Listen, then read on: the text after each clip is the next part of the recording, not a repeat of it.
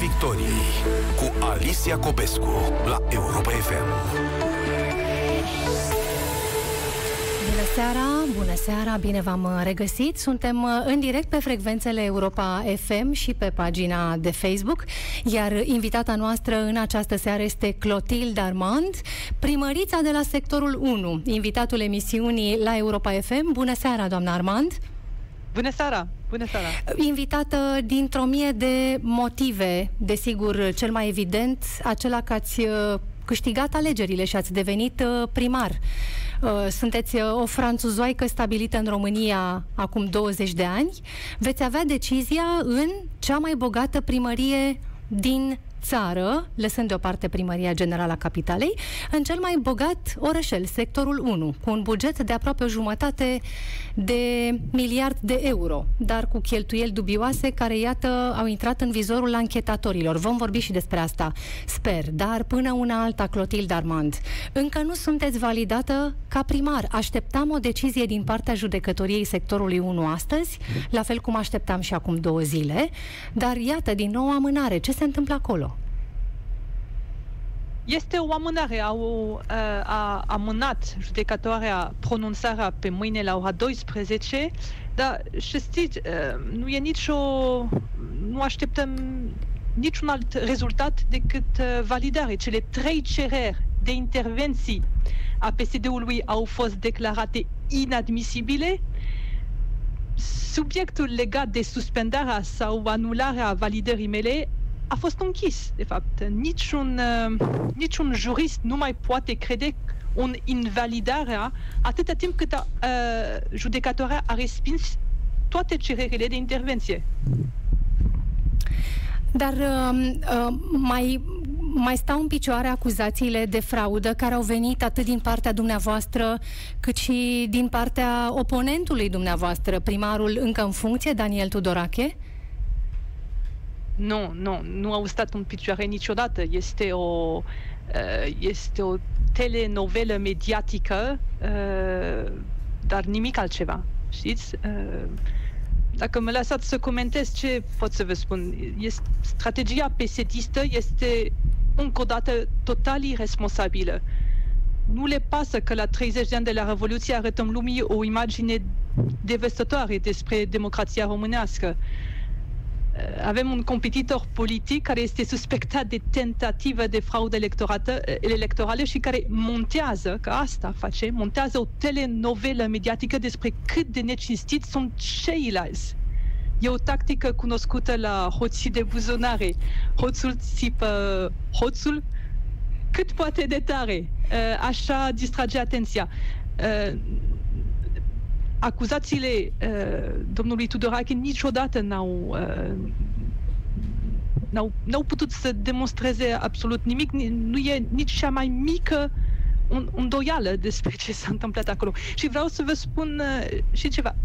Luni, a doua zi după alegeri, la ora 6 dimineață, toată lumea știa cine a câștigat și nu s-a schimbat nimic de atunci. Toate procesele verbale au fost semnate, toți delegații de la toate partidele politice au fost de acord, nimeni atunci nu a ridicat cel mai mic dubiu. Dumneavoastră păreați foarte alarmată. În etapa aceea, în faza aceea, dumneavoastră erați îngrijorată și alarmată că se întâmplă lucruri ce n-ar trebui să se întâmple în culise. Mai aveți acum emoții din acest punct de vedere sau adică aveți în continuare senzația că ceva s-ar fi întâmplat acolo dacă n-ați fi intervenit, dacă n-ați fi fost atât de gălăgioasă? Ați văzut pe internet care era schema de fraudă la care se gândea echipa fostului primar. Da, mi-a fost frică, mai ales pentru că echipa PSD-ului aveau absolut toate cărțile în mână, știți? Sediul lor de campanie era deasupra biroului electoral de sector, chiar într-un local al primăriei. Tot personalul auxiliar de la primărie erau oameni care erau a lui, a fostului primar, adică aceleași persoane care ne-au hărțuit în campanie la întâlnire, la întâlnirile cu cetățenii. Sunt aceleași persoane pe care le-am reîntâlnit în sediul biroului local de sector.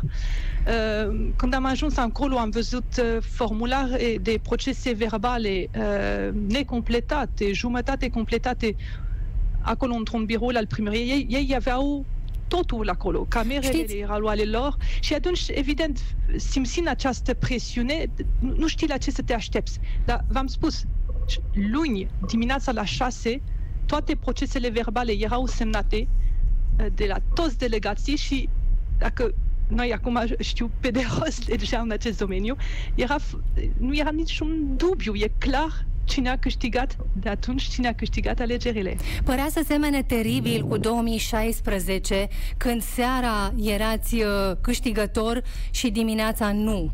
V-ați temut în noaptea aceea, Clotilde Armand, și zic acum în noaptea de 27 septembrie 2020, că se va repeta, că se va întâmpla același lucru?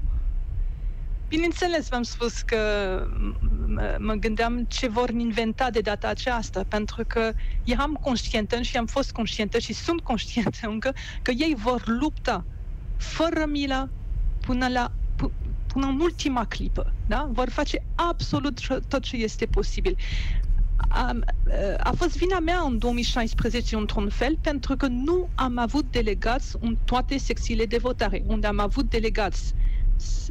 Procesele verbale erau în favoarea mea, unde nu am avut delegați, sunt 20 și ceva de secții, n-am putut să supervizăm procesul de numerare și am pierdut acolo și am spus, vedeți, e o problemă, matematica nu se închide acolo în aceste secții. Și mi-au răspuns, n-ați avut delegați, toți delegații care au fost acolo au închis aceste procese verbale, nimeni n-a contestat, asta este legea. Și eu, astăzi, așa spun, asta este legea. Procesele verbale sunt corecte, sunt o mulțime de partide satelite ale PSD-ului care astăzi depun cereri de intervenții după cereri de intervenții, contestații după contestații, atunci când a fost numărarea, n-au depus nicio contestație, pentru că numărarea s-a făcut conform realității. Conform realității și asta e, știți? Acum, trecând mai departe, doamna Armand, a fost foarte mică diferența de voturi dintre dumneavoastră și primarul încă în funcție, 1000 de voturi. Și sunteți candidați atât de diferiți, Clotilde Armand, dumneavoastră și Daniel Tudorache. Ce spune asta despre cum privesc lucrurile alegătorii din sectorul 1? Adică, pe dumneavoastră v-au votat 35.500 și pe dânsul 34.500. Da, este o alegere o alegere profundă, aș vrea să spun, pe care trebuie să le facă alegătorii. E modelul PSD, modelul pe care știm de 30 de ani, sau este un alt model, un alt viitor, o altă cale pe care au ales-o până la urmă. Eu sunt un manager care vine din privat. Și ce spun este că sectorul care a permis această dezvoltare a României după colapsul din 1989 este sectorul privat. El a reinventat România, el a reinventat București. Prin acest sector privat am putut să facem exporturi, știți?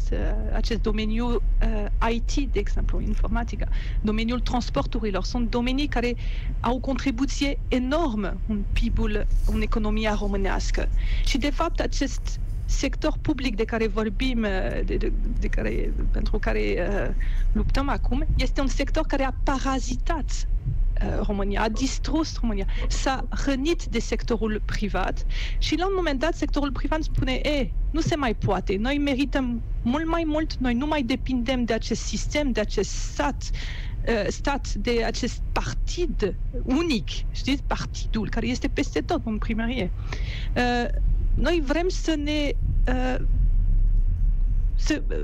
reluăm ce este al nostru, sunt banii noștri, este orașul nostru, sunt străzile noastre, sunt școlile noastre și vrem să reconstruim sectorul public așa cum am făcut un sector privat, pentru că România are niște resurse umane extraordinare, are niște oameni extrem de competenți, are niște oameni extrem de care pot fi extrem de devotați, extrem de cinstiți, dar aceste persoane n-au pătruns până acum în sectorul public. Poate că nici nu și-au dorit, Clotilde Armand, pentru că poate știind ce te așteaptă în sistemul de stat și imaginându-ți ce compromisuri ar trebui să faci, mai bine te lipsești. Acum, privind din perspectiva celor care lucrează în primăria sectorului 1 și în toate celelalte instituții care sunt subordonate, cam ce credeți că gândesc oamenii de acolo, Clotilde Armand? Probabil că vorbim despre sute mii de oameni. Când știu că veți veni dumneavoastră din mediul privat să faceți ordine, credeți că le e frică? Eu cred că o mare parte dintre ei sunt foarte fericiți pentru că asta așteaptă, să aibă și ei o carieră, să aibă și ei o meritocrație, să aibă și ei o dezvoltare personală, profesională. Când am spus că oameni performanți și cinstiți n-au pătruns în primărie, mă gândeam la nivel politic, nu mă gândeam la nivel de cei care muncesc acolo zi de zi, pentru că sunt convinsă că acolo găsim la fel niște resurse umane de foarte bună calitate. Evident că vor exista evaluări, cum este normal să existe. Vreau în primul rând să le arăt angajaților primăriei că s-a schimbat direcția în care mergem. Stop pilelor, stop corupției, stop contractelor cu destinație. Cu adevărat vrem ca cetățeanul să fie un centrul atenției administrației locale. Cine nu va reuși să se adapteze acestor exigențe, va trebui să părăsească primăria. Dar sau vă vor pune bețe în roate. Vă imaginați și această variantă în care vă va fi greu să faceți ce vreți să faceți din cauza celor care nu vă vor lăsa să faceți asta? Așa este, dar am și eu aturile mele, instrumentele mele. De exemplu, vom digitaliza primăria pentru a vedea dacă dosarele au fost tratate exact în ordinea sosirii și de persoana desemnată de procedură. Nu vor mai putea să-mi pună bețe în roate la fiecare pas, cum spuneți dumneavoastră. Vă dau un exemplu. Autorizațiile de construire, de funcționare, cererile de locuințe sociale. Ordinea petenților va fi vizibilă online. Adică transparența de care tot vorbim. Contractele vor fi și ele vizibile. Nu vor mai exista achiziții secrete. Vom debirocratiza pentru a elimina ocaziile în care funcționarii au o putere discreționară și, știți, bine, abuzivă asupra cetățenilor. Această debirocratizare, această digitalizare vor fi instrumentele noastre. Apropo de achiziții secrete, este chiar acum în analiza inspectorilor de la Camera de Conturi București cumpărarea acelor tablete pentru elevii și profesorii din școlile sectorului 1, o achiziție dubioasă făcută de primar pe final de mandat, numai puțin de 76 de milioane de lei. Asta reprezintă mai mult de 10% din cât avea alocat sectorul 1 pentru educație în tot acest an. Și atenție, Clotilde Armand, aș vrea să vorbim un pic și despre asta.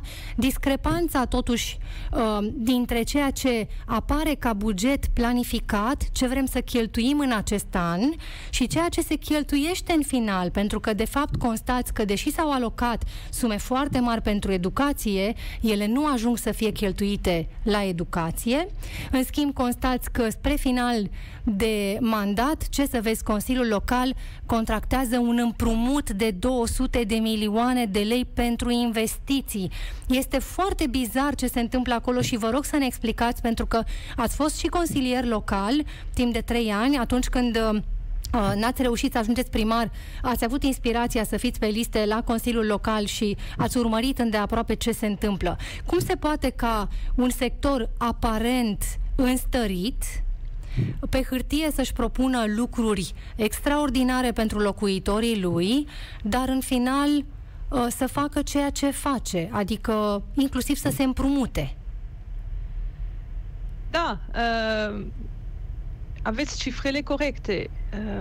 Bugetul care a fost votat în februarie 2020 era de 2 miliarde de lei.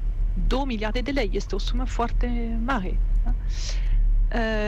Și ajungem 2 săptămâni înainte de alegeri să ne împrumutăm cu cele 200 de milioane de lei pe care le-ați menționat. Înseamnă 1000 de lei pe cap de locuitor. Dacă aveți 3 persoane sau 4 persoane în familia dumneavoastră, în numele dumneavoastră, primăria sectorului 1, care este cea mai bogată, care are pe cap de locuitor același buget ca Madrid sau Londra, această primărie a împrumutat în numele familiei dumneavoastră 4.000 de lei, adică 1.000 de lei pe cap de locuitor. Da. Pentru că banii au dispărut. Vorbeați dumneavoastră de aceste tablete. Există o plângere penală în legătură cu această achiziție făcută de noi. Vom avea acces, odată când vom ajunge la primărie, la contractul de cumpărare pentru a cunoaște mai multe detalii. Copiii, dar și profesorii au nevoie de sprijin pentru a se echipa pentru predarea online. Dar de ce trebuia să optăm pentru o achiziție netransparentă? Un cost mult prea mare. De ce nu au putut participa la licitație și firme românești? Și ce vedeți? Dumneavoastră știți numele firmei care a obținut acest contract? Pentru că jurnaliștii au încercat să-l afle și nu au primit răspuns. Da, nu, nici eu nu știu. Deci se duc 76 de milioane de lei către o firmă al cărei nume nici măcar nu este public?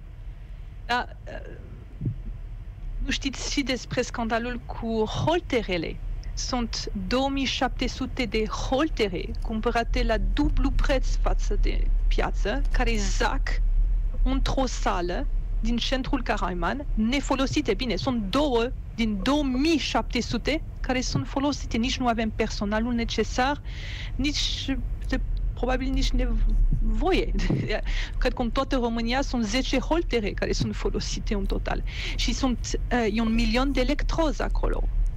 Ce faceți în aceste situații concrete, Clotilde Armand? Ajungeți la primărie și aveți așa 40.000 de tablete pentru care primăria datorează, dacă nu cumva a plătit deja, nu? 76 de milioane de lei, 2700 de holtere care zac într-o... Ce faceți? Nu v-am vorbit de multe altele. Ce fac? Reiau aceste contracte, fac niște plângeri penale, încerc să recuperez banii, încerc să folosesc ce a fost achiziționat dacă nu pot să returnez. Adică am o abordare pragmatică cu ce a fost. Ce a fost, reparăm, încercăm să recuperăm, dar mergem înainte. Mergem înainte pentru că avem atât de multe făcut. Da? Sunt proiecte deja votate de Consiliul Local, dar nepuse în aplicare. Sunt miliarde de lei deja votate de Consiliul Local, dar nepuse în aplicare. Putem să le pornim imediat. Și... Dar banii sunt? Proiecte sunt de miliarde de lei, dar banii nu sunt, nici ei. Da, dar vedeți, timp de 1 an am fost și sunt în continuare europarlamentar. Am lucrat pe Pactul Verde, știu exact unde putem să luăm niște finanțări, știm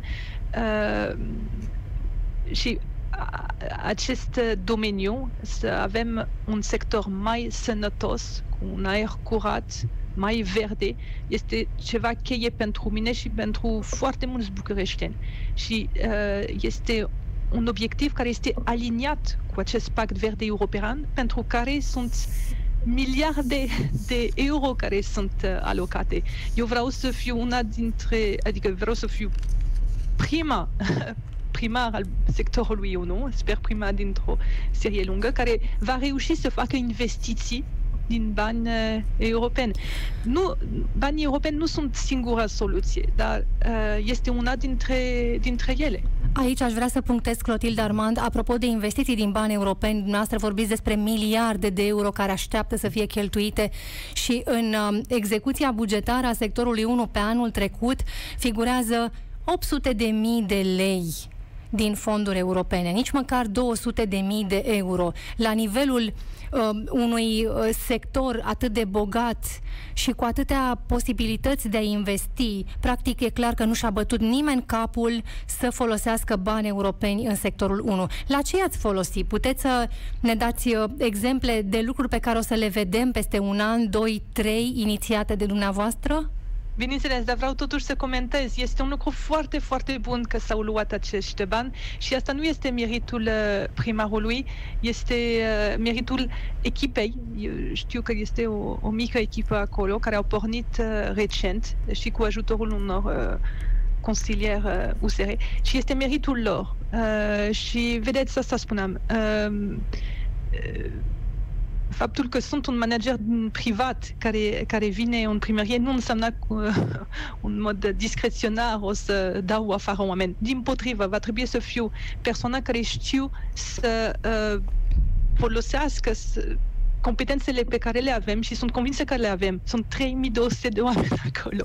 E clar că printre aceste persoane sunt niște persoane care își doresc să facă lucruri. Ce vrem să facem?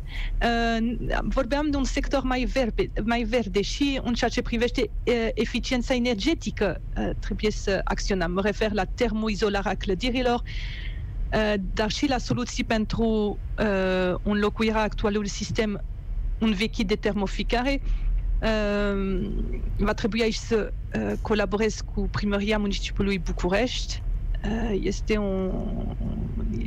un obiectiv la care va trebui să ne ocupăm de la început, știți?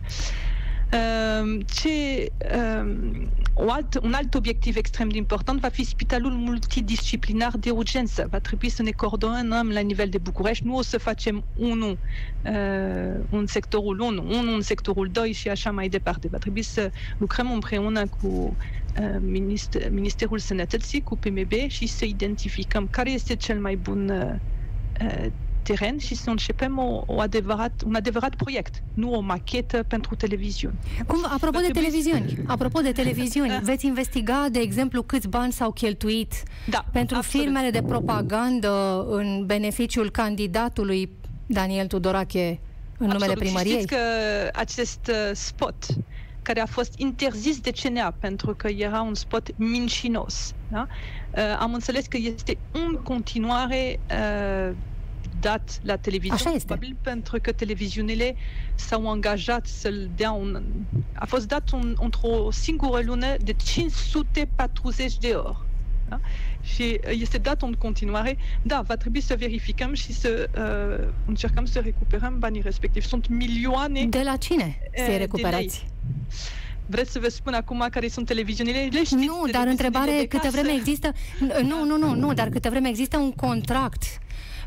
Bănuiți că acel contract n-ar fi legal? Credeți că primăria a semnat anapoda contractele pentru publicitatea aceasta? Nu o să intru într-o dezbatere juridică, dar deja, din momentul în care acest spot este interzis de CNA, sunteți de acord că nu e corect ca televiziunile să-l dea în continuare. Deja e o problemă. Apoi, responsabilitatea însă a cui este? A televiziunilor care îl dau sau al primăriei care plătește difuzarea spoturilor? Eu aș spune amândouă părți sunt vinovate. În momentul în care ești o televiziune, ai totuși o datorie de deontologie. Nu știu, o să vedem cum atacăm subiectul, dar ce este clar e că vom încerca să fie totul tratat corect. Trebuie să știți ceva. Avem în sectorul 1 o companie creată de primar, care se numește Compania Municipală, dar Compania de Investiții în Sănătate. Da, adică compania care trebuia să construiască acest spital care există doar în acest spot de televiziune. Investiția pe care a făcut-o primarul a fost să fac o mărire de capital de 260 de milioane de lei în această firmă. Firma a produs acest spot publicitar și atât. Da. 260 de milioane de lei, o parte s-au dus la aceste televiziuni de care vorbeam mai devreme. Va trebui să vedem dacă era legal ca firma aceasta care trebuia să construiască un spital, de fapt a fost o firmă care a a făcut un singur lucru, să promoveze ce a făcut primarul, un spital fantomă. Pentru asta era creată firma, pentru asta s-a investit 260 de milioane de lei în capitalul firmei respective. Enorm. Vedeți, o să vedem ce era legal, ce nu era legal. Clotilde Armand, cum vă vedeți colaborând cu primarul general al capitalei, Nicușor Dan? Îmi spuneam, sunt multe lucruri pe care vrem să le facem împreună. E partea legată de termoficare, de RADET, care este absolut esențială. Suntem în 2020 și sunt multe familii din sectorul 1, într-un cartier cum este cartierul aviației, care nu au apă caldă. Știți? Și aici se vede rezultatul a multor ani de lipsă de investiții. Va trebui să împreună să lucrăm la partea de colectare selectivă și tratarea deșeurilor. Eu am un plan, știu ce trebuie să facem. Eu cred că va trebui să lucrez și la nivel de București, pentru că în această groapă de gunoi care ne poluează pe toți, sunt deșeuri care vin din tot Bucureștiul. Dacă rezolv problema numai în sectorul 1, risc să mă trezesc cu deșeuri din alte sectoare și din afara Bucureștiului și din afara României, care vor ajunge la Dar îl vedeți ca pe Nicușor Dan, îl vedeți ca pe un coleg. Până la urmă ați fost împreună în Uniunea Salvați România. Acum el a candidat ca independent, susținut de USR Plus și PNL. Se vorbește despre eventuala înscrierea lui în PNL. Dumneavoastră cum vedeți lucrurile astea? Doamna jurnalistă, politica se oprește în momentul în care suntem aleși. Da? Noi vom depolitiza primăria, vom depolitiza tot ce vom face. Noi acum trebuie să ne apucăm de treabă. Nu contează cine este Nicușor Dan. Nu. Contează doar faptul că avem niște obiective clare, niște urgențe. Oamenii ne-au ales ca să ducem la capăt niște investiții care de 30 de ani trebuiau făcute și o să avem o colaborare instituțională, o colaborare de mare calitate, pentru că noi toți ne dorim o capitală europeană și nu avem timp de pierdut. Ne uităm la tabloul momentului. Nicușor Dan, primar ales al capitalei. La sectoarele 1, 2 și 6 dreapta câștigă. La sectorul 4 însă vedem un primar care rămâne. Și la sectorul 5, Clotilde Armand, și aici v-aș ruga să comentați inclusiv din perspectiva dumneavoastră, care vreți să aduceți un suflu nou în politică și un alt fel de raportare între alegători și politicieni. Alegerea lui Cristian Popescu Piedone la sectorul 5 primar. Primarul care a fost condamnat în prima instanță pentru tragedia din clubul Colectiv la 8 ani și jumătate de închisoare. Cum vedeți asta? Ce explicații aveți? Ce emoții vă stârnește? Nu, eu ce simt este o mare responsabilitate în ceea ce fac. Va trebui să le dovedesc tuturor că se poate altfel, că putem să avem niște primari extrem de competenți, că putem să avem niște realizări mari, putem să aducem lucrurile la normal, putem să fim o capitală din Europa în 4 ani. Și din momentul în care vom demonstra asta, vă promit că domnul Piedone nu va mai prinde încă un mandat acolo, în sectorul 5. Știți, Cristian Popescu Piedone spunea, când a fost confirmată alegerea lui, citez aici, că dreptatea a învins. Acum, vreau să vă întreb, Clotilde Armand, credeți că a fost condamnat pe nedrept? Sunteți primar, veți semna autorizații. Dacă într-unul din locurile pentru care dumneavoastră ca primar semnați autorizație se întâmplă o tragedie ca cea de acum 5 ani, vă veți socoti responsabil? Și ce veți face? Eu ce vreau să fac este să nu avem aceste autorizații de funcționare în mod formal. Acum, în România, nu numai la nivel administrației locale, dar la toate nivelurile, este o lume reală, adevărată, și este lumea formală. Pe mine m-a șocat când am venit din Franța.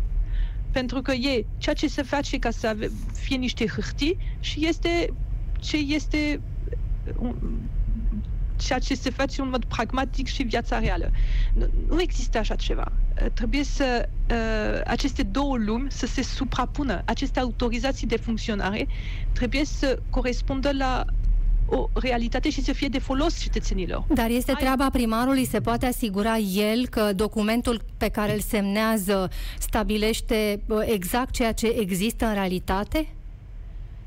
Eu cred că da, dacă primarul semnează autorizație de funcționare, trebuie să fie sigur că acolo locuitorii, aici vorbim de sectorul 1, vor fi în siguranță. Da, dacă nu, nu trebuie să semneze. Și în același timp nu trebuie să funcționeze localul respectiv. Eu cred că trebuie să, cum am spus, să avem o suprapunere perfectă între ce semnăm și ce se întâmplă. Și ce semnăm trebuie să fie ceva de folos, cu o valoare adăugată, nu numai o hârtie ca să în spatele căruia se ascunde o corupție sau nu știu ce. Nu, trebuie să eliminăm formă fără fond. Clotilde Armand, mai avem realmente 2 minute din această emisiune. Întrebarea mea la final e pentru ce ați vrea să fiți ținută minte ca primar, pentru ce ați vrea să fiți realeasă peste 4 ani? Mi-a plăcea să fiu primarul care a pus Bucureștiul la locul ei, o capitală în mintea tuturor europenilor, tuturor românilor, tuturor bucureștinilor, dar mai ales tuturor europenilor. Sunt foarte mulți români și în străinătate. Acum, de ce nu este o astfel de capitală? Acum este Bucureștiul, nu are o imagine bună și vreau să schimb această imagine care, v-am spus, nu ar fi foarte dificil. Bucureștiul este o comoară, are atât de multe aturi, este un oraș viu și cei care vin și care iau timpul să stea un pic în București sunt seduși, dar văd și toate problemele. Vreau neapărat să redăm Bucureștiului strălucirea de altă dată. Și aerul curat, sperăm. Da, tinerii noștri să nu mai plece din București pentru că vor avea mândria asta, că sunt din București. Eu cred că este un obiectiv comun, nu este doar al meu. Și dacă toți împreună lucrăm la acest obiectiv, vom reuși. Mulțumesc tare mult pentru prezența la emisiune. Clotilde Armand este primarul ales al sectorului 1. În așteptarea deciziei de validare, mâine la judecătoria sectorului 1, iată încă un subiect pe care îl urmărim la știrile Europa FM. Clotilde Armand, vă mulțumesc pentru prezența în emisiune. Piața Victoriei la final. Și dumneavoastră vă mulțumesc pentru atenție. Știrile Europa FM peste câteva minute doar la fix. O seară frumoasă! Piața Victoriei cu Alisia Copescu la Europa FM.